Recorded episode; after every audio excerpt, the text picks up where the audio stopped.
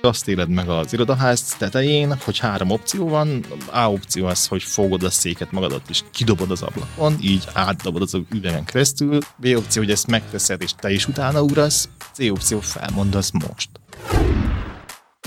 úgy akarsz élni, hogy az emberek susmorodnak a hátad mögött, vagy vesz egy úra mély levegőt, és azt mondod, hogy bevállalod, és inkább kirakod, hogyha valakinek ezzel baja van, legalább ez egy páncél legyen rajtad, és oda lőjön, oda köpjön. Nem kell mindenkinek szor szerré válnia, tehát hogy ez nem... nem de munkájának valahol a része. De munkájának a része. Mi része? Azért, mert ez a világ egyre kevésbé szól arról, hogy bepályázunk dolgokra. Ez a, megint gondold még, hogy a fogyasztótársam hogy működik, hogy a, hogy a dolog talál meg téged. Ez az 1.0-as diverzitás, ami arról szól, hogy rájöttünk arra, nézd már, nem mindenki ugyanolyan, mint én. Na itt tartunk most.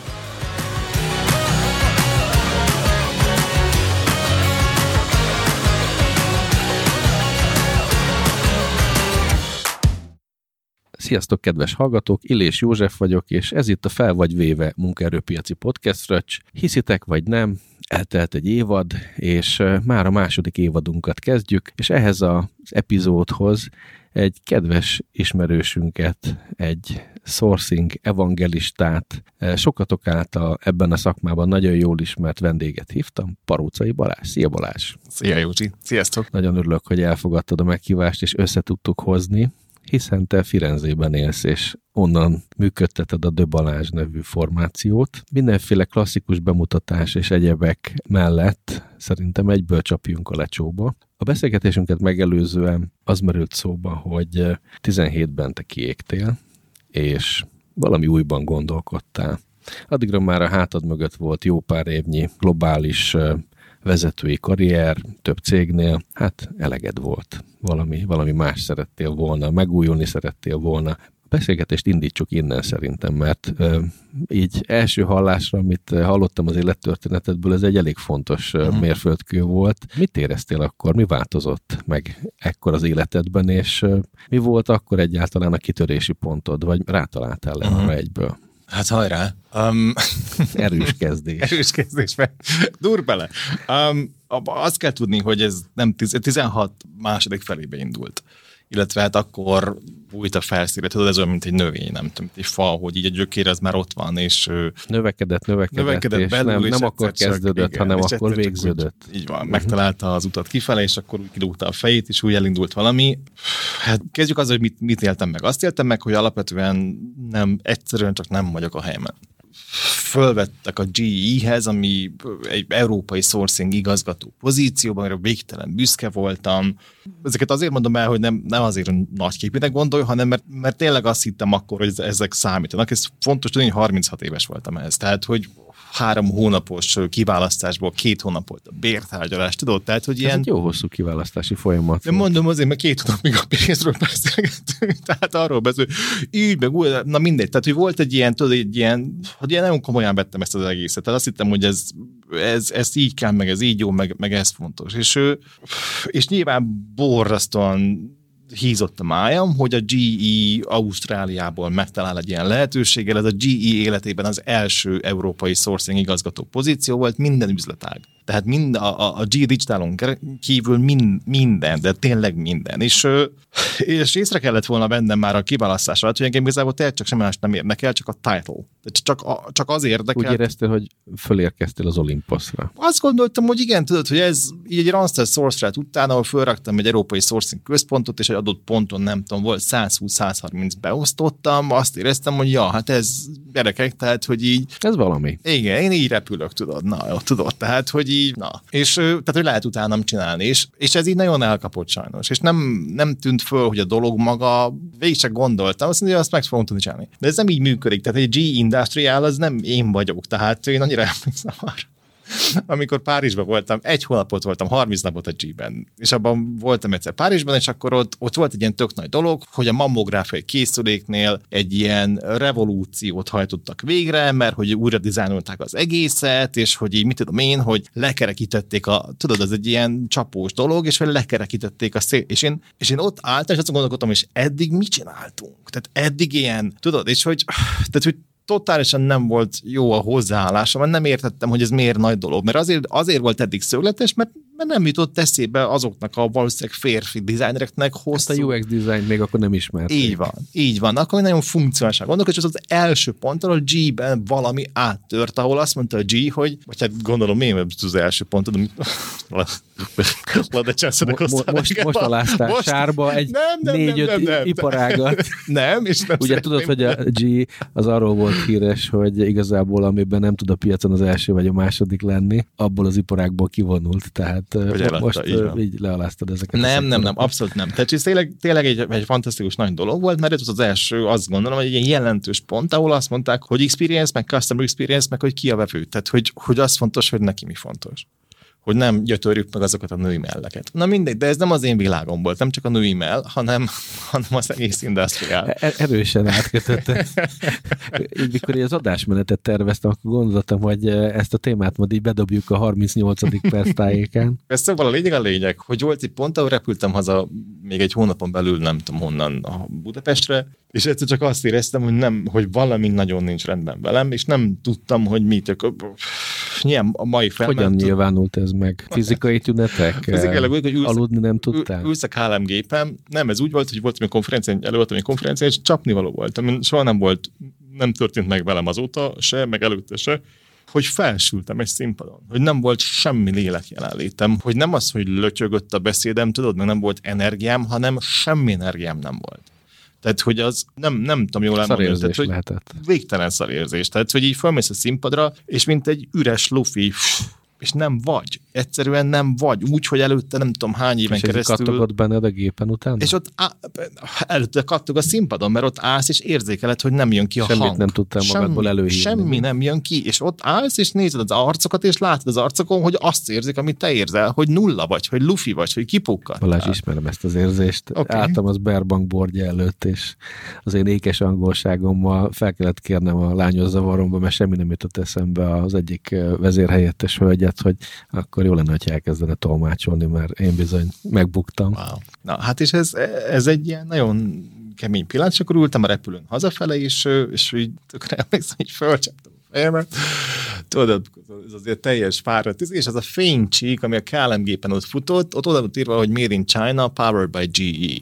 És azt éreztem, hogy nem, hogy nem, én ezt nem, hogy ez nem én vagyok, tudod, hogy én nem, hogy én nem tudok, na, de hogy ez nem, tehát a G nagyon kedves volt velem, én nem, az nem az én sztorim volt. Tehát vannak pillanatok az életben, amikor még a legkedvesebb szereplés az életedben nem... Akkor nem, nem, nem a kiválasztási folyamat hosszabb volt, mint a pályafutás. Praktikusan igen. És utána volt sebnyalogatási időszak, vagy az... aktívan próbáltad meg ezt a hogy ott, mélységet igen. eltüntetni? Ott az volt, hogy, hogy a repülő után másnap bementem a G-be, felcsaptam a laptopomat, és ahogy betöltődött 30 valahány olvasatlan levél, azt éreztem, hogy ez, ez most nem megy tovább. Uh-huh. És ez biztos, hogy nagyon sokak megélik ezt, hogy azt éled meg az irodaház tetején, hogy három opció van. A opció az, hogy fogod a széket magadat, és kidobod az ablakon, így átdobod az üvegen keresztül. B opció, hogy ezt megteszed, és te is utána ugrasz. C opció felmondasz most.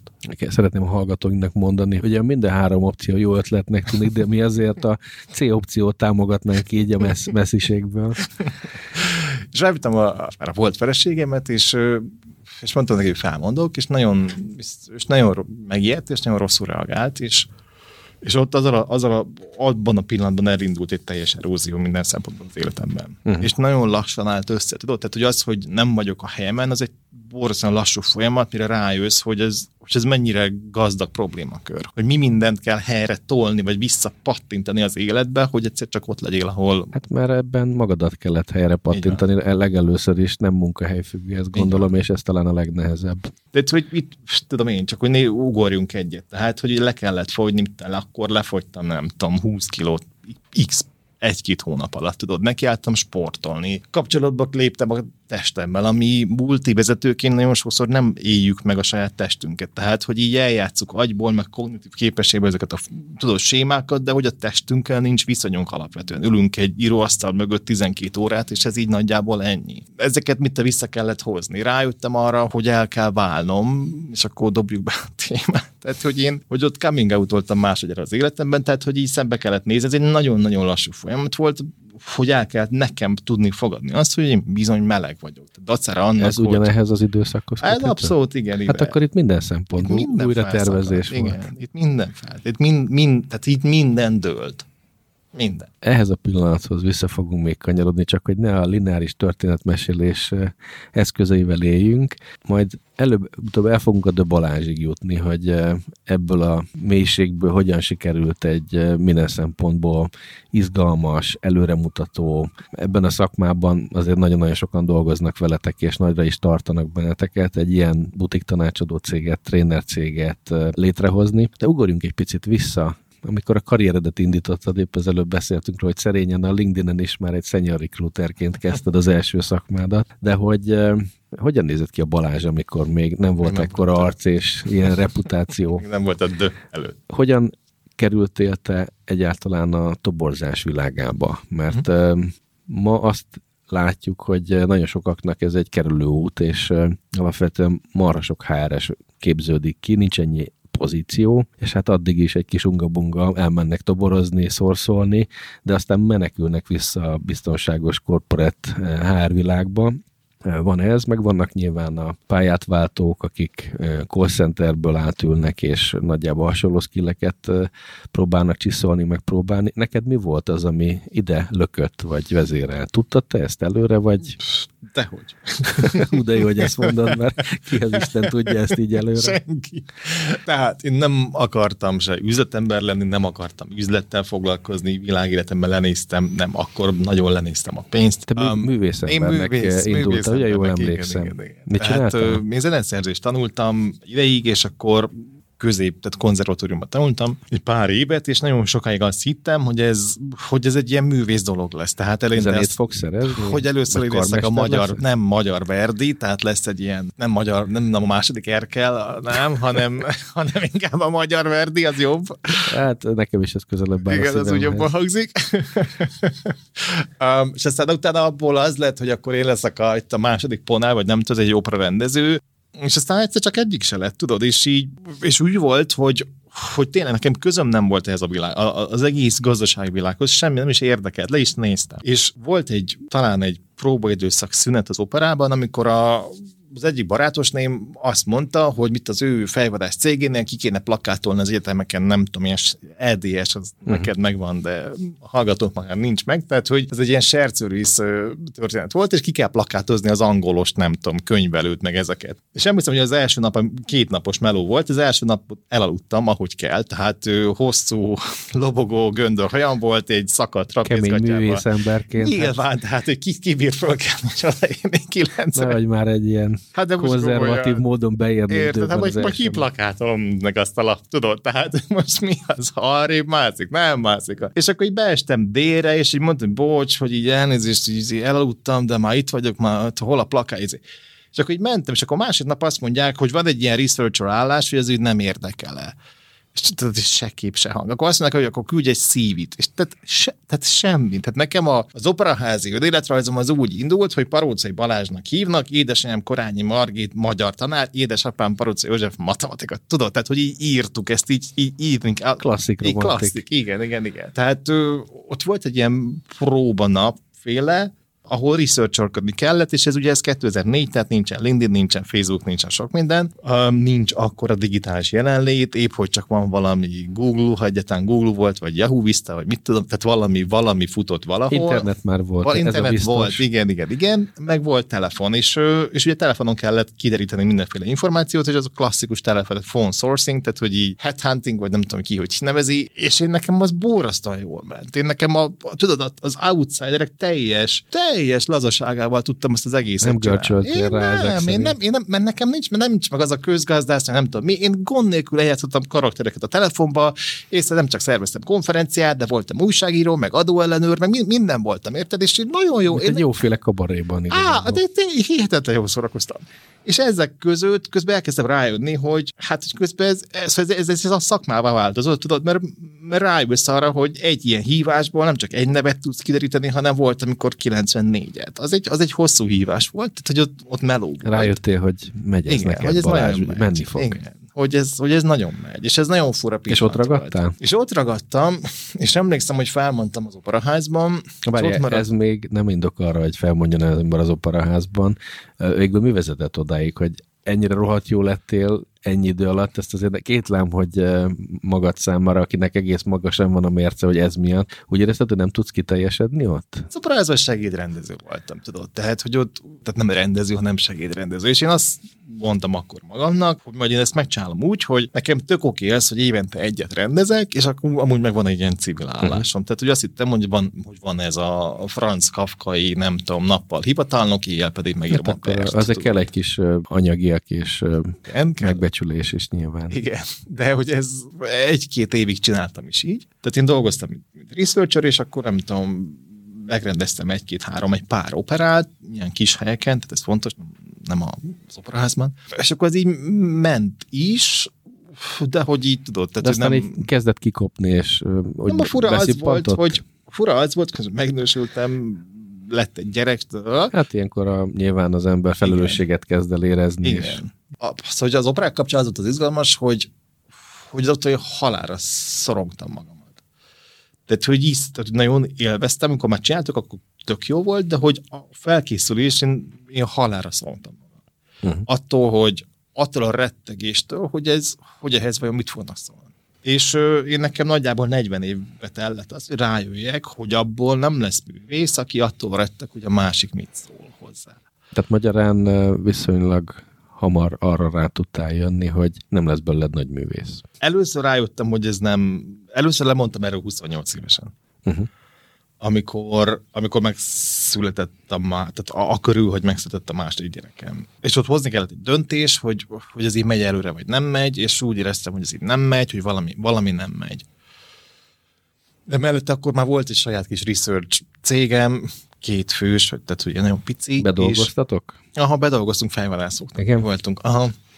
Tehát Jó igazából céget csináltál arra, ami még először ilyen jó kis hivogatásnak tűnt, és rájöttél, hogy megy ez neked. Igen, céget csináltunk arra, ez akkor volt, amikor a Spielberg München futott a mozikban, és a, ha az megvan neked, ott volt egy, egy francia hát, ilyen maffia szervezet, akik ugye információból éltek. Tehát mondjuk valaki valakit meg akart ölni, és akkor a source, the source, az ugye ezt tudta, hogy az a valaki hol van. Ez szimpi volt. Nekem Boris az tipi volt, tehát hogy én ezzel nagyon... Soha nem találtam volna ki, hogy miből merítettél muníciót. én nekem Borisson inspiráló volt, és, és mai koromban, tudod, a Le Papa, aki, aki amúgy a világ legkedvesebb nagypapája, tényleg, tudod, tehát, és tudod, ő senkit nem bántott. Ő csak hát, ül a hosszú asztal végén, így, és közben az emberei a fekete ruhában néha infókat gyűjtenek, igen, néha eltüntetnek. Így van, akik azt mondják, hogy hát amúgy őt láttuk arra, igen. Szóval, hogy az a Pest, ez egy borzasztóan szimpatikus, iszletesen gond végig az 2006-ban, hogy itt dolgoztunk 14-15 fejvadás céggel. Ezek magyar cégek Ezek voltak? magyar, Magyarországon, tehát magyar és nemzetközi, de Magyarországon. páran akkor indultak be, vagy... Igen, igen, igen. Igen, és ez, ez, ez Senki nem volt még tíz évesnél nagyon de, de mondjuk max 10. Igen, tudod, és hogy, de ez a, ez kvázi az akkori, tehát 2006-ban a, a szakma krémje volt. És mi őket támogattuk uh, research tehát hogy nevekkel, vagy szóval ugye potenciális jelöltekkel. Uh-huh. És mi azt mondtuk, hogy mi nem szerződünk le végig felekkel, tehát hogy az volt a, a mi commitmentünk feléjük, tehát hogy ezt mi nem, nem, fogjuk, nem fogunk átlépni a fejük fölött, hanem mi megmaradunk ebben, hogy mi az ő hűséges fegyverhordozójuk vagyunk, de az ott a fantasztikus, hogy ott, ott se perc alatt az egész magyar piacot átláttuk. Uh-huh. Tehát akkor, amikor wow, dolgozol... bele se gondoltam. hogy... el, mindent láttunk. De olyan mozgásokat láttunk, amit is senki nem látott akkor a piacon. Tehát láttuk azt, hogy X fejvadász ügynökség elviszi onnan nem tudom, kereskedelmi igazgatót, és egy másik pedig megkapja a megbízást. És ez mind a kettőt közben valahol mi, mi koordináltuk ezeket a számokat. De ez a mai értelembe vett recruitment helyett, ez még inkább fejvadászatról szólt, nem? Tehát közép-felső vezetés, igen, igen, igen. a régi nagy nevek, akkor német Zsolt, meg... Az, azt képzeld el, hogy, hogy ez 2006-7-8, és hogy mi láttuk előre, hogy jön a válság. Nem értettük, uh-huh. de azt láttuk, hogy ez hogy egy csomó ügyfelünknél a bankok folyamatosan kockázatkezelőket, kockázatelemzőket kerestek. Ölték egymást, hogy egymástól rabolják el az embereket. És nekünk már mi átláttuk a teljes magyar piac összes kockázat Érdekes, hogy mondod, mert én emlékszem ugyanerre az időszakra, én tanácsadóként dolgoztam.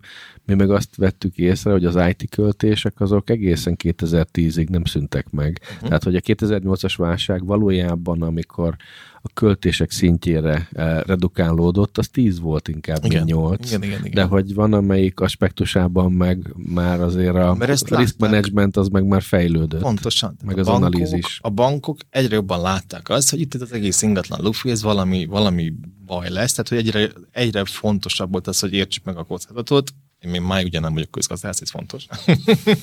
Tehát, hogyha itt hallgat most már nem is lesz valószínűleg. Hát most már lehet, igen. És akkor ez az, amikor először lemondtam a a rendezésről, meg a művészetről, és aztán a következő az pár napja volt, pár hete, mert hogy én bennem volt azóta is egy ilyen pici kis... Most rendeztél újra? Nem, nem rendeztem, de hogy volt egy ilyen tök izomos felismerésem, hogy azt mondtam, hogy na várj, amikor kiköltöztem Firenzébe, nekem volt egy olyan titkos, ezt nem mondtam még túl sok embernek, így hát elmondom most gyerekek, mindenkinek. De jó, de jó, hogy végre előjönnek olyan infok, amit még a webinárokon nem hallottatok. Még nem, de hogy tényleg tudod, nekem volt egy olyan titkos... Balázsnak mondtam, hogy találjon ki valamit.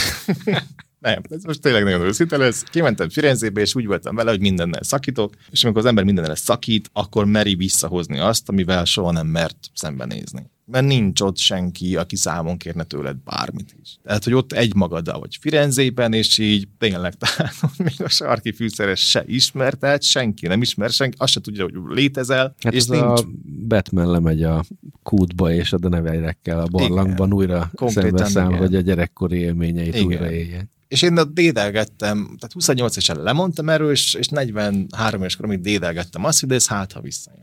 És magammal volt egy párbeszédem, amiben az volt, hogy én egy nagyon ambíciózus fiú vagyok, de hogy abból nem lesz művész, aki csak másoknak akar megfelelni, tehát az, az nem egy művész karakter, de hát, ha nekem sikerül eljutni egy olyan alázat iskolájába, hogy ugye ezt el tudom engedni, és hogy így hát ha egyszer majd úgy a dologért, nem tudom. És mire találtál rá? és, és ez nagyon vicces, mert Firenzében van egy Gucci Garden, legközelebb meg kell, hogy mutassam nektek. Egy Gucci Garden nevű hely, ez egy Gucci, Gucci, nem tudom, manifestáció. Tehát egy fantasztikus. Isten, mintha láttam volna. És, és azt képzelne. Nem, hihetetlen volt. És az, az, az volt hihetetlen, hogy önök az alsó, az első része az egy shop, oké, okay, de hogy az, hát shop, tudod, az ez Gucci, tehát hogy nem úgy shop, mint egy nem tudom, érted, mint egy nem Hound, de, de nem. Tehát, hogy itt, itt a, a, az öltöző szoba olyan, hogy így... Jó, ez egy showroom is egy. igen. Azt képzeld el, hogy arra volt pénzem, hogy vegyek egy mousepadot magamnak. Tehát, Valahol el kell Igen, tehát, hogy ez, és már ez mutatvány volt. Na várjál, és hogy, hogy a shopban ott mászkálsz, és hogy nagyon akarsz vinni magadnak valamit haza, de hát, hát nincs 3000 euró, de itt nem tudja atlétára, tehát hogy ezt most így nem fog beleférni.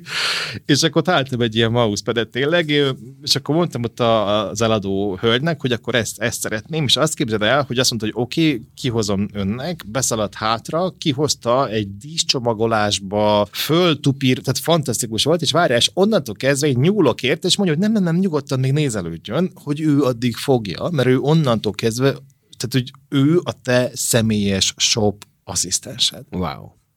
És így állsz, hogy hát egy mousepadot még én is elfog, és mondta, hogy nem. Tehát, hogy ez hogy én itt vagyok most öné. Ügyfél élménynek De, egy új és, szintje. És úgy képzeld el, hogy és aztán fölmész a manifest, és és az, amit, amit itt Pesten látunk a Gucci-ból, tudod, amikor elmész az, tudom, András útra, az semmi. Az, az kamu. Az nem kamu, csak hogy az, az nem az, ami. A Gucci az egy filozófus. És arra jöttem rá, az művész, filozófus, influencer, tudod, de hogy az egy gondolkodó, üzenő, meghatározó valaki, az, az, az mond valamit az életről. A Gucci arról beszél, szerintem, ha most megy ez a legutolsó, a legutolsó, ami most jött ki a, a, a Twinsburg, én most elkezdtem Gucci másokat foglalkozni, de hát ez az egész Gucci meghatározta az életemet. Utoljára nem tudom, hogy miben láttalak ennyire lelkesnek. Nem, úgyhogy... mert, mert engem ez tényleg gyökeresen kiforgatott. Tehát, hogy azt, azt csinálta a Gucci, hogy Iker modelleket keresett, nyilván a világ minden tájáról, tehát, hogy így fehéret, feketét, tarkát, mindent, és ezeket az ikerekre borzasztóan eklektikus, nagyon divers ruhákat rakott rá. Olyan anyagokat, színeket, formákat, mintákat hozott össze, amiket mi nem mernénk az utcán fölvenni, de ezen a kifutón egyszer csak megszólalt az összes. Az összes egy, egy történet volt, egy mi, mi volt az üzenet egyébként? Vagy és ez az, egy történet volt? És inkább? azt képzeld el, hogy az ikerek együtt mentek egymás mellett, ugyanabba voltak felöltözve, ugyanúgy volt, minden ugyanaz volt, és mégis teljesen másik két ember. És ez volt a szép, hogy egy olyan üzenet volt, hogy közben láttál egy borzasztóan divers ruhakompozíciót, meg egy divers emberiséget, mert tényleg volt ázsiai, meg afrikai, meg mindenféle ember, és közben azzal játszik, hogy hasonlóak vagyunk egymáshoz, vagy nem vagyunk hasonlóak. Hogy miben vagyunk mások? Miben vagyunk olyan nagyon mások most tényleg? Tudod, miben vagyunk hasonlóak egymáshoz? Mi, mi, az, mi, az a, mi az a másság, ami annyira nagy problémát okoz itt a Földön? És ilyen... Ez egy szép üzenet. Gyönyörű, de hogy ez, ez felkavaró. És ott abban a Gucci Gardenben pár hete másodjára is elengedtem ezt az operát, és azt mondtam, hogy... Ilyen összművészeti dolgot akarsz csinálni. Hogy nézd, szerintem lehet fontos üzeneteket megfogalmazni az IDBC-n keresztül, meg a Döbalázson keresztül. Tehát, hogy, hogy nem minden korban az opera az a médium, ahol üzenünk, hanem üzenünk egy podcastban, üzenünk egy, nem tudom, Instagram storyban, üzenünk egy, egy ajánlatban, üzenünk egy solutionban. Nyilván a, tehát, hogy... mondjuk a középkorban, vagy a 18-19. században az opera eléggé korszerű volt szerintem, és azon keresztül tudtak egy nagyobb tömeghez elérni, ugye nem volt podcast, nem volt egyéb digitális médium, csak éppen a világ változik. Egyébként, Igen, és... hogy milyen érdekes, hogy mondjuk a maga a színház meg az opera is meg tud változni. Mondjuk nagyon sok alföldi darab például új köntösbe helyez korábbi remekműveket, egy picit a korszellemre alakítja át, tehát változhat maga az a platform is, de akkor ezek szerint te azt láttad meg belőle, ez egy szép szimbólum. Én tényleg azt láttam meg, hogy nem, tudod, hogy nem mindig hogy mondjam, nem mindig írnak regényeket, nem minden korban írnak regényeket, nem minden korban festenek freskókat, nem minden korban építenek templomokat. Tehát, hogy ez, ez, ez. És mit tudsz ebből te kihozni? Tehát a gondolattal játszottál, hogy valami ilyen az, ami neked tetszene, vagy valamiben ez manifestálódott is? Vagy tervezgetsz, tervezgetsz? Hogy azt képzeld el, hogy amikor volt, voltam még a, a, régen az operaházban, tehát hogy mielőtt én segédrendező lettem, én, jetsz, én, én egy böcsületes jegyszedő voltam, illetve nem voltam böcsületes, de jegyszedő voltam, és volt egy visszatérő vendégünk, egy hölgy, aki aki azt mondta, én akkor voltam, mint 24 éves, és ő, ő volt 50 valamennyi, és azt mondta nekem, hogy a világ életemben esztéta akartam lenni, mondta ő, de hogy nekem az 50 évenbe tellett, hogy igazából az jó, amit jó csinálni. És én ezt a mondatot 43 évig nem értettem. És ez a mondat arról szól, hogy az embernek vannak álmai, az embernek vannak vágyai, vannak képek, amit önmagunkról látunk, hogy mik leszünk és hogy kik vagyunk, vannak önbecsapásaink nyilvánvalóan, vannak ambícióink, tudod, tehát hogy, hogy ez így mind van, és ez lehet, hogy ez azért nem fog megvalósulni, mert ez közben ezt csinálni nem jó. Uh-huh. Mondok egy példát, én tök bennem van egyfajta leadership szellem értelemszerűen, és én tök sokat elgondolkodom azon, hogy mondjuk elmenjek politikusnak, de azt csinálni, az nem lenne nekem jó. Tehát, hogy miközben én tökre látnám magamat, tudod, hogy itt izé integetek a tribűnről, és mondom, hogy emberek, fogjunk össze, és nem tudom, mi internetbe ebbe. Ez inkább a Hyde Parkba tudok elképzelni. Egy... egy, egy ilyen kartondobozom, félmeztelenül. Nem tudod, de hogy, hogy szinte olyan sok, olyan sok ilyen kép, vagy legalábbis nekem biztosan, ilyen képeim voltak magamról, tudod? És olyan sokszor megpróbált ezeket a képeket teljesíteni, és aztán rájössz, hogy de közben meg egy tök másik képet meg, meg csinálsz, és igazából tök boldog vagy. És én, uh-huh. és én ott a Gucci Gardenből úgy jöttem ki, hogy, hogy de hát én imádom a cégemet. Uh-huh. Hogy én ezt a céget nem azért csinálom, hogy jól, tudod, keressek sok pénzt, és akkor majd kiszállok, és akkor nem tudom, a Toszkán villában tudom, írom az operát. De én ezt a céget azért csinálom, mert imádom. Ez látszik is egyébként, ahogy Igen. megnyilvánulsz a céges kereteken alatt is azért ez kijön, hogy ez egyelőre még nem az a fázis, ahol Abszolút nem. Jó pofát vegsz hozzá, és utána pedig végig tolod, csak hogy legyen bevétel. Mert hogy tudod, tehát, hogy hogy céget építeni, vagy sourcing foglalkozni, toborzással foglalkozni. Én mindig is azt mondtam, hogy toborzás a világ legjobb szakmája, mert nagyon-nagyon sokféle, nagyon különböző skillsetet kell, tehát képességet kell használnod. Tehát, hogy nem csak a, mit tudom, okosnak kell, tehát nagyon sokat kell agyalni, meg gondolkodni, de ott a pszichológia, egy csomó kombinatorika van a sourcing. Tehát, hogy rengetegféle képességet használsz a nap folyamán. Tehát, hogy nem, nem az, hogy ó, volt egy kreatív, nem, hanem, hogy minden nap egy csomó-csomó képességet kell használnod. És akkor rájössz arra, hogy céget építeni, az meg, az meg még több képesség, tudod? Tehát, hogy az a kreatív erő, ami bennem van, az az alkotói erő, az, az tök jól előjön egy cégépítésben. És ez hülyén hangzik, tudom, mert még, még én is szokom ezt őszintén. Tehát így mondom magamnak, hogy ez tök jó. Tehát, hogy nem kell megírni a ringet, meg a nem tudom, a valkörök lovaglását, hanem neked egy céget kell Katával, Vincével, össze kéne az egókat harmonizálni. Na mesélj erről egy picit, ugrálni fogunk itt témák között, nagyon sok mindent földobtál, amit így le, lehetne csapni, de menjünk akkor azon a vonalon, hogy Dö Balázs. Uh-huh. Mennyire nehéz volt a Dö Vince és a Dö Kata mellett? Végül hogyan döntöttétek a kőpapírollóval, vagy pedig mi volt ez mögött a stratégia? Nem, nem, ugye az fontos. Rohadt jó név egyébként. De az, az, ugye a név már nincs is, tehát most már kód van, és ugye ez ezt most már ezt a kódot így próbáljuk. Ez úgy van, tudod, hogy ez is egy izgi sztori, tehát hogy amikor én felmondtam az utolsó corporate állásomban, ott, ott már tényleg jó magas pozícióm volt, és, és felmondtam, és saját céget csináltam, az egy egyszemély, ez egy one man show volt, tehát egy egyszemélyes cég, és mivel addigra már azt a nicket használtam mindenhol, hogy De Balázs, aminek szintén van egy sztoria, de most fókuszálok erre, akkor adta magát a dolog, hogy a céget is elnevezem így, mert én vagyok a cég, tudod, tehát az állam, uh-huh. én vagyok. Mert én voltam a termék. És aztán először ugye jött Kata 2020 novemberében, és már 2021-ben azon gondolkodtam, hogy én, Paróci Balázs, én nem szeretnék egy Józsi cégnél dolgozni, tudod, tehát hogy fogok így növekedni, Basszus. hogy fogok tudod, tehát hogy fogok fölvenni embert, nem tudom, meg én nem voltam ezzel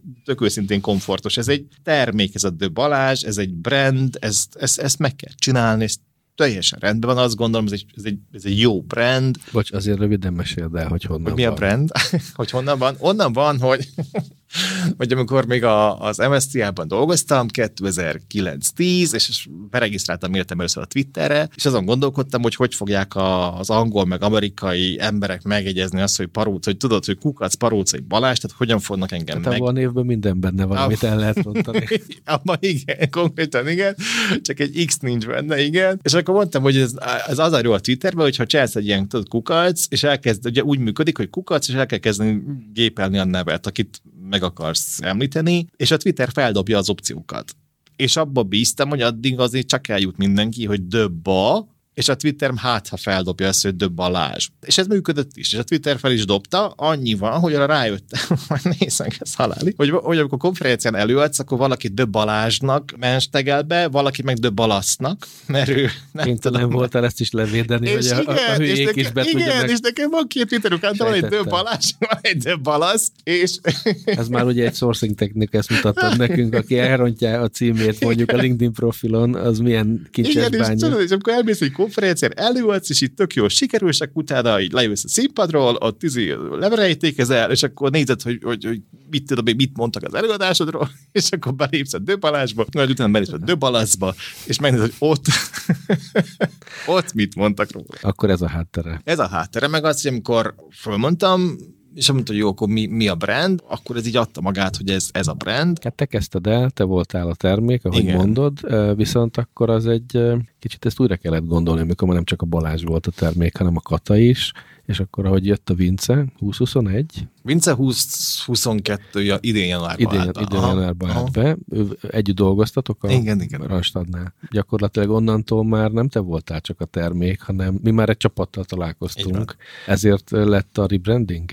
Én mindig azt gondoltam, hogy én akarok csinálni egy, tehát ami, ami nekem inspiráló volt ez a cégre, azok mit a nagy ügyvédi irodák, tudod, a nem uh-huh. tudom, és partners, és a, vagy mit tudom én, egy McKinsey, hát a klasszik, de hogy közben nem akarsz egy ilyen céget csinálni. Tehát, hogy mindig azt mondtam, hogy, hogy én akarok egy ilyen, egy ilyen, egy ilyen nagy tanácsadó céget csinálni, de ahol, ahonnan az emberek nem gyomorrákkal mennek nyugdíjba. Hogy közben... Hát egyrészt azért az ego dolgozott benned, hogy egy Baker McKenzie legyen hát ebből, igen, az... mindenki érezze ebben jó magát, és akkor ebből kellett összegyúrni egy Code Source Agency. Így van, és ebben egy Source Code Agency. Source Code Agency. Abszolút, most már kód, kódot használjuk, és picibe ott van a... a van ebben egy kis misztikum, úgyhogy nem, nem rossz ez, ezzel lehet játszani. Igen, itt visszajött a Source, le Source, visszajött le Papa, uh, visszajött a nagy asztal, tudod, tehát, hogy sok minden visszajött tényleg 2006-ból. És akkor ezt te Firenzéből nyomod, és Kata meg Vince pedig Budapestről? Így van. Tehát én kiköltöztem Firenzébe 20-21 augusztusban. Erről még egy néhány gondolatot mesél, hogy miért mentél te ki Firenzébe, és miért pont Firenzébe, ami egyébként kiváló választás, de hogy hogyan jutottál erre? Uh, Oké, okay, tehát hogy, hogy én nem voltam boldog ebben az országban. Okay, és akkor ez voltam. Igen, elfújt tehát, téged oda. És egyre több keserűs, tehát hogy nézd, tehát hogy melegként élni, úgy, hogy én nagyon out vagyok, tehát hogy nagyon vállalom ezt az egész témát, szándékosan, tudatosan, nagyon sok csatám van ezzel, és nagyon sok, so, sokat vállaltam ezzel, hogy ezt ennyire kiraktam, de kiraktam. Nem, nem könnyű nem könnyű. Tehát akartál így, egy olyan helyet, ahol senki nem ismer, és van egy befogadóbb környezet? Akartam egy helyet, ahol, ahol nem bántanak, tudod, ahol Aha. nem piszkálnak, ahol nem, ahol hagynak élni. És megtaláltad? Meg. Hát ez tök jó. Kicsit hadd fordítsam provokatívba a kérdést, ha nem haragszol. Te azért a a sourcing szakmának az egyik evangelistája vagy, de legalább ennyire bevállalod a, a másságodat, és a, a diverzitás különböző aspektusaiban legalább ennyire fontos a számodra. Számtalan rendezvényen, konferencián, te magad is vagy előadó, szervező, hogy nem érzed úgy, hogy használnak téged, mint egy olyan explicit, aki felvállalja a másságát, és jó pofa dolog elhívni a Balást, hogy meséljen róla, azzal a célral, hogy mondjuk ezt felhangosítsák? Tehát, hogy ez egy idő után nem válik zavaróvá? Amikor másodjára coming out voltam. És ugye az, az egy fontos, nehéz pillanat, mert akkor volt két kisgyerekem, nem tudom, máig van, de hogy kicsik voltak, és volt egy feleségem. És ott borzasztóan végig kell gondolni, hogy te most coming out vagy nem. Mert ez, mert ez már nem csak a te szabad életed, meg a nem tudom mit, hanem, hanem itt bizony vannak emberek, akik, akiknek a valós Család, szint, így van. gyerekek, Család, barát, iskola, szülők, barát, testvér, stb. Üzleti felek, stb. Igen, ez egy igen, nyilván sok tényezős dolog. Igen, de azt és közben végig gondolod, hogy te addigra már egy csomó konferencián előadsz, és nyilván egy nagyon publikus életet, tehát hogy én nem fogtam vissza magam soha a közösségi hát médiában. Én ezt így tudtam meg egyébként, bocsánat, csak egy ilyen rövid intermezzo, amikor azt néztük, hogy most a Balázs egy nagy arc, vagy van mellette valami, akkor Ágival beszélgettünk, hogy figyelj, mielőtt leszerződünk velük, nézzünk utána ennek a csávónak, hogy mégis milyen konferenciákon miket adott elő. És akkor így fölnyálasztam, és akkor első YouTube videó, második, és akkor így eljutottam a 17-es, nem tudom, Harvest volt talán? Igen, igen. Uh, ahol uh, igen. ez volt a, a fő mondás, és elmondom, jó, tényleg egy kicsit nagy arcú, mm, azért van mire, uh, és akkor jó, oké, okay. ez végül is önazonos akkor csináljuk. Tulajdonképpen én ott találkoztam ezzel először, azóta én egyébként nagyon-nagyon örülök neki, hogy te ilyen bevállalós vagy, és erről tök őszintén beszélsz, mert benned nem érzem ezt a manírt. A kérdésem arra irányult, hogy mások használnak-e téged ebben. Biztos használnak, és szerintem ezzel nincs is baj.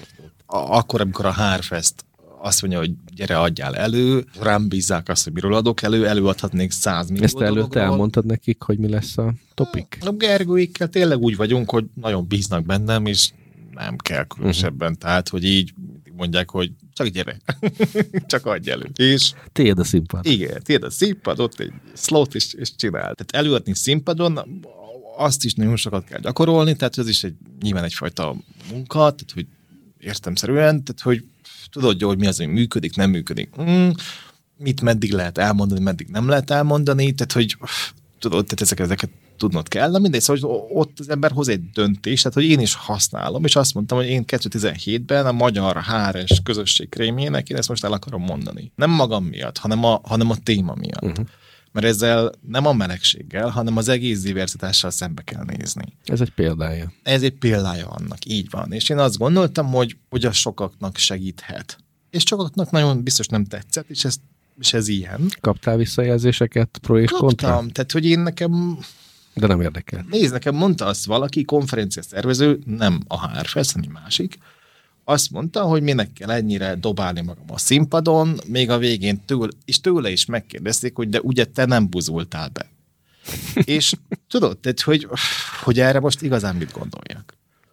Tehát, hogy én nekem egy ilyen feedback csak olaj a tűzre, tehát hogy még nagyobb gyűrűt fog felvenni. Ezt nagyon ügyesen játszol ezzel, Balázs. Emlékszem, a, az egyik tréningükre mondtad azt, hogy te ezt a témát szándékosan dobod be, hogy a kis bepunyadó hallgatókat fölrázd, és láttam a kikerekedő szemeit néhány szórszer kislánynak. Mert ezt tudod, hogy van? Tehát én, én, én arra jöttem rá 17-ben, amikor ott, ott végigmentem ezen a folyamaton, hogy el kell döntened, hogy úgy akarsz élni, hogy az emberek susmorodnak a hátad mögött, vagy vesz egy kúra mély levegőt, és azt mondod, hogy bevállalod, és inkább kirakod, hogyha valakinek ezzel baja van, legalább ez egy páncél legyen rajtad, és oda lőjön, oda köpjön. És én úgy döntöttem, hogy én inkább ilyen bátor életet akarok élni. Ilyen modern Szent Sebestyén módjára, hogy lőjetek. Alig várom. Hol az a nyíl? Hát nem, ez nem mindig jó, tudod, tehát azért ebből tényleg van, van, vannak konfliktusok, de azt is látod, hogyha én ezért hiszek a protestálásokban, hogyha te ezt erővel kirakod, vagy nem erővel, de kirakod, vállaltan, az egy picit meg tehát egy, egy megtorpanást legalább kivált a másikból. Uh-huh. Köszi, hogy ezt ilyen e, alaposan és őszintén elmondtad. Egy picit kanyarodjunk abba az irányba, hogy e, mi az IDBC-nél, amikor elkezdtünk sourcing meg recruitment foglalkozni. Hát valahogy úgy alakult, hogy nem volt először biznisz, aztán lett biznisz, aztán nem volt elég ember.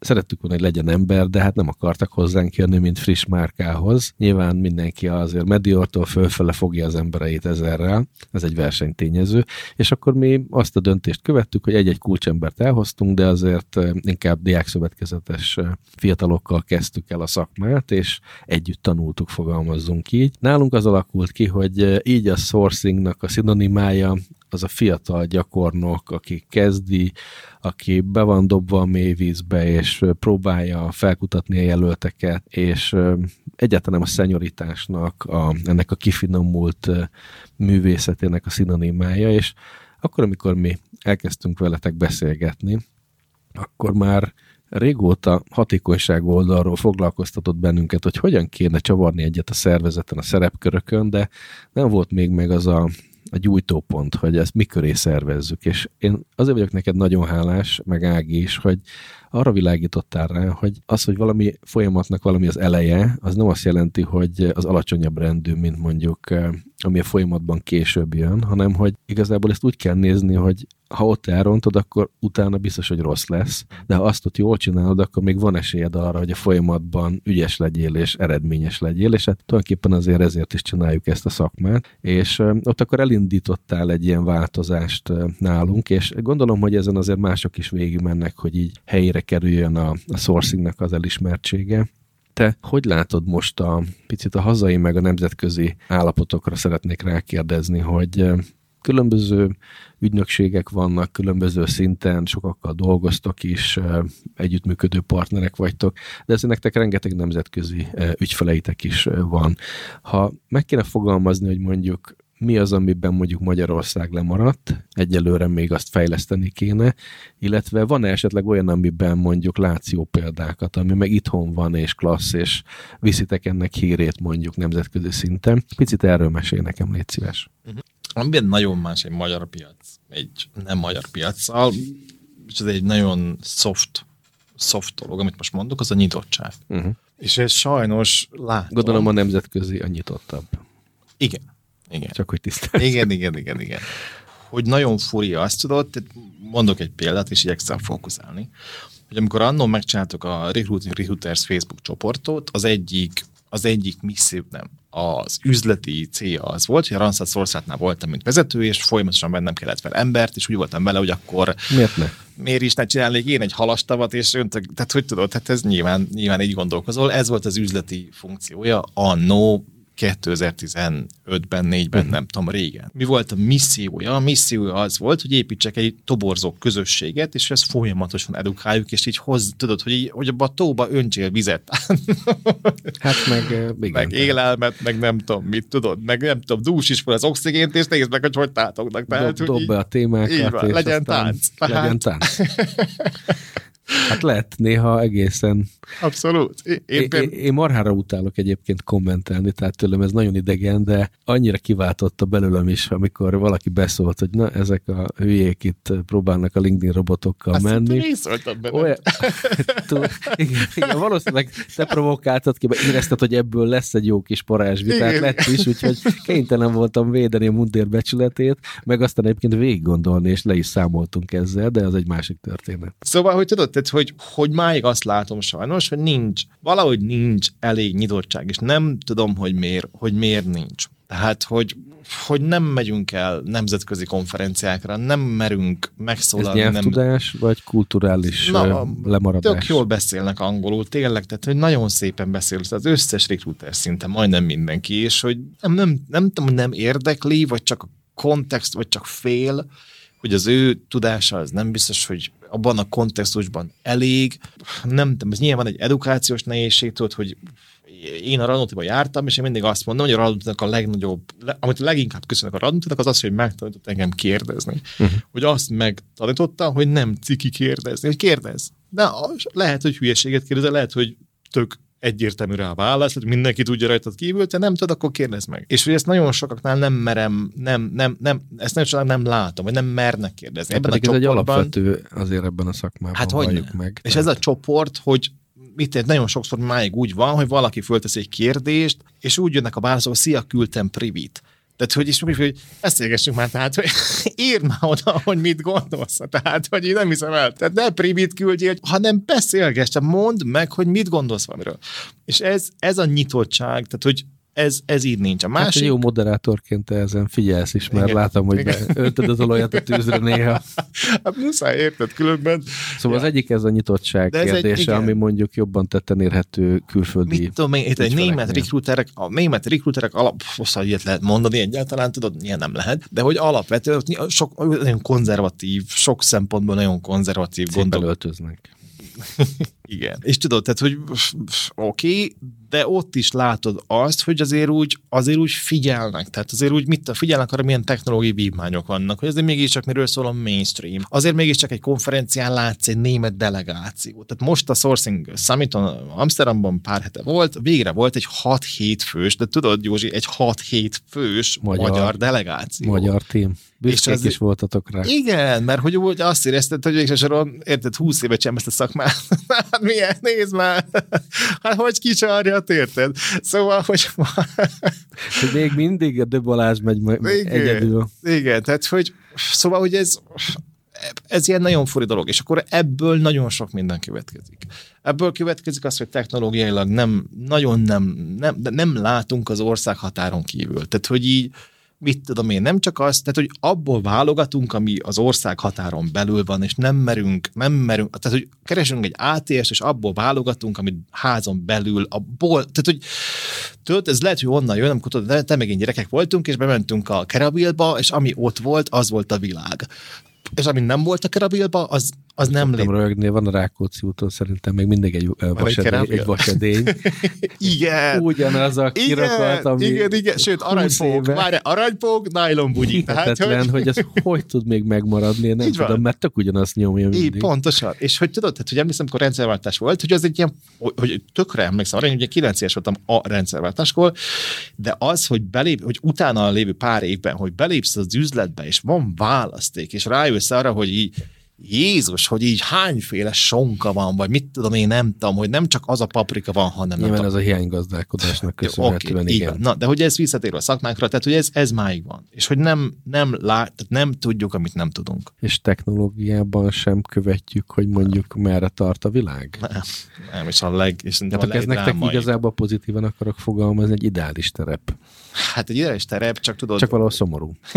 nem néz, új, új ideális terep. Lesz egyel ideálisabb egy pár év múlva, amikor majd tudni fogom, hogy mit nem tudok, és ez nekünk egy nagyobb szél szempontból. Most ugye ott tartunk, hogy a nem tudom, mit nem tudok, és nekünk kell elmondani, hmm. hogy mit nem tudsz. És az sokszor hülyén sül el, mert, a, mert, tudod, mert, mert, ez sokszor ez egy ilyen ego dolog, tehát hogy pont amit te is mondasz. Én nagyon remélem, először beszéltünk, és azt mondtad, hogy hallottam róla, róla jót is, meg a rosszat is, mondom, kezdjük a rosszat, essünk túl rajta.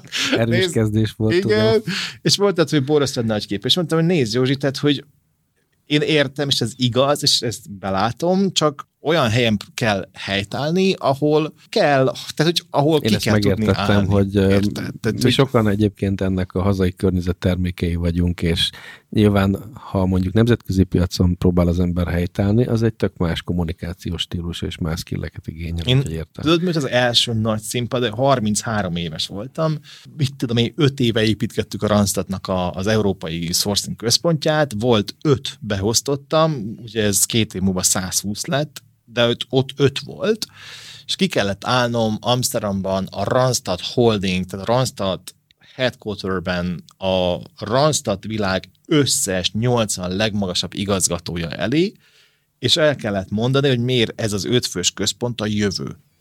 És ott És olyan... nyűgözted le akkor őket? mondtam, hogy ezek milyen jó srácok, nem. Tehát, hogy arról beszélsz, hogy mi az, hogy sourcing, és hogy miért a sourcing a jövő egy olyan cégnek, ami alapvetően addig volume-ban, masszívan tempet csinált, és uh-huh. ugye alapvetőleg ugye tudod, klerikális pozíciók, fizikai toborzás, és így tovább. Tehát, hogy temp kölcsönzéssel foglalkozott, és azoknak a vezérigazgatóknak, és tudod, országigazgatóknak odaállni eléjük, és átkattintani azt, hogy nem, tehát ez nem, ez a világ meg fog változni, és még akár, még azt a fizikai dolgozót is majd sourcing kell megtalálni. És lám-lám, eltelt tíz év, és erről beszélgetünk. Erről beszélgetünk. Igen.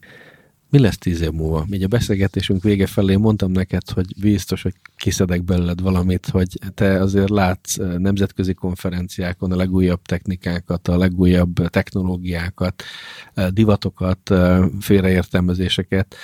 Te hogyan látod ezt a szakmát és ennek a jövőjét, és mondjuk Hát próbálom megjósolni, hogy ebből mi Magyarországon mit tudunk megcsinálni, vagy ne legyünk kis üveg, tehát közeledik a... Tehát az a különbség, amit mondjuk említettél, akár kommunikációban, meg stílusban, ez valahol azért csökken az edukációnak köszönhetően, vagy pedig eh, olyan gyorsan húz el a, a, a nemzetközi piac, hogy eh, esély nincs mondjuk ezt beérni. Egyfelől ugye minden gyorsul föl. Tehát az a borzasztóan izgalmas, hogyha ha azt nézed, hogy mit, ha arra gondolsz, hogy 2010 körül durván, kicsit talán korábban, de valahol nem, 2010 körül kezdtünk el employer brandinggel foglalkozni, meg social, social recruit, tehát közösségi médiás recruitmenttel. 2010 körül egy Facebook kampány az, az akkorát csapott, most így mondtam. De hogy ez nagyon szólt. Na, jó. És, hogy, és ma egy Be, Facebook belül kampány... hallottam. Igen, igen, mondtál. igen, igen. és ma egy Facebook kampány már nem, tehát hogy oké, persze, nyilván csak futtatsz egy közösen média kampányt. Tehát, hogy ez tíz év volt. Úgy próbál gondolkodni, hogy megnézem azt, hogy mi az, ami ma, ma pici, és az tíz év múlva, vagy öt év múlva valószínűleg az hol fog nőni. Na, mi az, ami ma pici? Mondjál néhány példát. Na, testék, technológia. Az, de ez, pff, tudod, te, te, technológia, digitalizáció. De hogy... tudod, Most ez- gyilkoltad szét a, az új brandünket, a digitális recruitmentet, köszi. Nem, nem, nem. Tehát, hogy abban néz, abban milyen hiszek. De ez mit jelent? Azt jelenti, hogy a, az a klasszik, a recruiter mondás, hogy én hülye vagyok ehhez. Na ez, ez, ez megfog, tehát ez, ez, ez, pont, ez nincs. Tehát, hogy ez, ez ki lesz rostálva a szótárakból. Tehát ez, ez, ez nem lesz egy elfogadható érv soha többet. Könnyebben hozzáférnek a tudáshoz, így érted? Mert hogy, mert hogy meg kell szokni azt, hogy rakat technológiát kell használni ahhoz, hogy a munkánkat elvégezzük, mert előbb-utóbb a hűtőt is majd egy gombnyomással fogjuk a telefonról kinyitni, érted? És majd amikor a nem tudom, a kocsitba, nem tudom, a, én nincs oksim, tudod, a hűtővíz, nem tudom, mit csinál, akkor majd kapsz egy SMS-t. Mert ez hozzá kell szokni, ez egy ilyen, ez a világ, ez nem Jó, fog Oké, megváltozni. tehát technológia ezt- is ezt értjük. áthatja az életünket. Igen, de hogy ez a toborzást áthatja, érted? Tehát, hogy a kezdve onnan, hogy mi mindent lehet automatizálni, és tényleg automatizálni a toborzásban. Ennek nagymestere vagy, nekünk is vagy 40 túlt tanítottál, Igen, és utána ott álltunk a tréning után, hogy oké, okay, de melyikre vonatkozik ránk igazán, milyen esetben mit használjunk, és akkor rájöttünk a következő, na Balázsik behúztak bennünket a csőbe, egyszerűbb mert- tovább menni a barlangba. Mert az van a technológiában, és abban az a nehéz, tudod, hogy minden az, ami a telefonodon van, hogy minden applikáció valamit csinál. Tehát egyik megmutatja az időjárást, a másik megmutatja az IMDB pontszámot, a harmadikkal levelezel, a negyedikkel fénykép, tehát hogy és mindegyikre szükséged van. És, és ez, ez van a toborzásban. Oké, ez az egyik technológia. Kettő, sourcing. De az, most nézd, a sourcing, a, hogy az egész sourcinggal mi van. Tehát, hogy szét kell a sourcingot a sourcertől. Amit látok világ trend az, hogy mindenkinek tudnak kell szorcolni. Ezt nem én mondom, ezt nem csak azért mondom, mert ugye eladom a, a mert én ezt csinálom, hanem hogy tényleg ezt látod, hogy nem kell mindenkinek szor szerré válnia, tehát hogy ez nem... nem de a munkájának valahol a része. De a munkájának a része. Mi része? Azért, mert ez a világ egyre kevésbé szól arról, hogy bepályázunk dolgokra. Ez a, megint gondol végig, hogy a fogyasztótársam hogy működik, hogy a, hogy a dolog talál meg téged. A bannerekkel, a hírlevelekkel, a ajánlásokkal, azzal, hogy lemész, és ezt mondta a szomszéd Marinén, tehát hogy a, világ, a dolog talál meg téged, és nem... És nem mond ennek ellent az, hogy mondjuk távol-keleten például sourcing központok nőnek föl, ahol, mit tudom én, tranzakció per costban verhetetlenek lesznek, és hogy egy idő után mondjuk bizonyos messz kereséseket egyszerűbb oda kiszervezni, és valahonnan átvenni, mert vagy ez, vagy a technológia Nézd valamennyire kiváltja? Tehát, hogy és ez nagyon hosszú beszélgetés tud lenni, de hogy, de hogy lehet, hogy kiváltja, de látszólag nem váltja Nem hagytam ki. neked sok időt, és... De még sok, akarok valamit tehát, mondani, fontosan mondani. Ki, ki tudja jönni a dologból. Oké, okay, nem, tehát hogy, hogy, hogy ezt, ezt jó ideje csináljuk ezt, hogy, hogy hát ha majd, majd Ázsiában meg lehet. Nagyon sok, nagyon sok fantasztikus dolog eredmény születik ott, és jelentős nehézségek vannak. Alapvetően abból, hogyha két, ha egy munkafolyamatnak két szignifikáns és egymásra épülő része ennyire messze van egymástól, és ez a messzeség az nem csak fizikai messzeség, hanem time zone, tehát időzóna messzeség, kulturális messzeség, közös háttér messzeség, közös edukációs platform, tehát hogy rengetegféle messz távolságban vagyunk egymástól, um, az rengeteg nehézséget behoz a folyamatba. És felmerül az, hogy melyik éri meg neked jobban, folyamatosan menedzselni ezt a távolságot, és folyamatosan tudod valahogy olyan, mint amikor széthasad a bőr, és egy ilyen kapocsot próbálod összehúzni, hogy összeforjon, vagy azt mondod, hogy, hogy miért áldozok ennyi energiát erre, hogy két iszet messzere dolgot összehúzzak, ahelyett, hogy ott helyben, lokálisan ezt megoldanám. De hogy nem, én ezzel mondom, hogy ez nem jó, abszolút azt mondom, hogy meg kell tennem módját. Mondok egy példát. Ha azt csinálja a sorcered, tudod, vagy a recruitered, hogy csak a LinkedIn használja, na az klasszikusan olyan dolog, amit, amit ki tudsz szervezni. Tehát, hogy ez miért, miért jó neked, még, még egy magyar költségnél is jelentősen olcsóbb egy, nem tudom, egy bangalóri szórszer, és hogyha ugyanazt a kvalitásban meg tudja találni a fejlesztőt, tudod, tehát akkor miért, tehát akkor miért erozik a... Tisztázzuk, hogy arról beszélsz, hogy mondjuk a, a jelölt adatait átküldi egy olyan Így van, magyar személynek, Igen. aki onnantól kontaktál a jelölt. Nem arról van szó, hogy a bangalori call centerben beszélnek is vele. Így, nem, uh-huh. nyilván, nyilvánvalóan így van. De hogy tudod, tehát hogy ugyanazt a LinkedIn-t ugyanazokkal a szűrő filterekkel, ugyanúgy kulcsszavak alapján, ugyanúgy angolul fogja megkeresni Bangalorban, Manilában és Budapesten, de Manchesterben is haszorszár. Miért kéne azt például a házon belül, ezek, ezek szerintem nagyon izgalmas kérdések. Na jó, tehát hogy technológia, okay, volt sourcing, nyitottság, volt nyit, technológia, technológia mondja még egyet, hogy a hármas meg legyen. és hogy meglegyen a plusz, a ráadás, az, az nyilván a diverzitás. De hogy egy nagyon fontos. De um, végén egy kis ungabunga. Egy kis ungabunga, pontosan, a szó szerint. Tehát, hogy én nagyon hiszem azt, hogy ez, ez a diverzitás azért biztos vagyok benne, hogy tíz év múlva ez valamit kell, hogy csinálj csináljon, mert ez ma annyira sok kérdést és vitát szít. Most még azt gondolod, hogy ezt inkább erővel most azt gondolom, hogy sehol nem tartunk. Tehát, hogy ebből még nem jön ki az, ami kivehetne. Tehát sem, ebből sem, semmi nem jött ki. Ebből annyi jött ki, hogy ez pont ott tartunk, mint 2010-ben, amikor azt mondták, hogy improper branding, ami azt jelentette, hogy csináltak egy ilyen, tudod, 1.0-ás HTML alapú karrier oldalt, és egy ilyen, tudod, a mai szemmel ránézni egy ez ilyen. Ez 1.0-ás diverzitás. Ez az 1.0-ás diverzitás, ami arról szól, hogy rájöttünk arra, nézd már, nem mindenki ugyanolyan, mint én. Na, itt tartunk most. És hogy de ugye ez, ez, ez toborzás szempontból miért, nyilván rengeteg dolog miatt fontos, mert, mert újra kell gondolnunk, hogy hogy toborzunk, újra kell gondolnunk, hogy választjuk ki az embert. Oké, okay, hogy, hogy olvastam egy cikket arról, hogy az autizmussal élők kell mi van. És hogy ők például, tehát egyfőbb nagyon sok színész és nagyon sok híres ember, ugye autista, és nincs ez az égvilágon semmi baj. Csomó szoftver tesztelő autizmussal él, és állati jó szoftver tesztelő. Na de várjál, amikor jön a kiválasztás, és az, azt mondod neki, hogy hogyan csinálnál egy magyarokrémes palacsintát, ő arra nem azt fogja mondani, hogy előbb megsütöm a palac, azt tudod, nem? hanem azt mondja, hogy ú, én nem, nem, én, én nem szeretem a, a, a magyarok rémet, nem, én, én, utána mondod, tudod, És így ültem, mint recruiter, hogy tudod, nem ezt kérdeztem, azt kérdeztem, hogy csinálnád meg, ez csak egy ilyen szituációs játék. És ő nem azért nem oldja meg a szituációs játékot, hanem mert ő úgy van bekötve. Ő erre, tehát ez, na ez a, ez a tesztelő kérdés neki nem fog átmenni. Mert ő erre kapásból azt mondja, hogy izé. De ha azt mondod neki, hogy tök jó, figyelj, nézd meg ezt a szoftvert, izé, le kéne tesztelni, nem tudom mi, ő abba például maximálisan tudja használni ezt, ezt a képességét, jobban, mint te meg én, és, és meg fogják hogy működik, vagy nem működik. És ez a gond viszont ezekkel a srácokkal, hogy nem mennek át a kiválasztáson, mert mi, ugye toborzom hanyikák, mi nem engedjük át, mert ez szerintem ő nem teamfit. Na, és hogy ez az egész diverzitás, ez, ez, ez itt egy hat. Tehát én azt gondolom, és nyilván a, az a gondolkodás, amiben én hiszek, mi azt gondoljuk, hogy rengeteg munkaerő tartalék van a Földön, csak még nem merjük őket használni.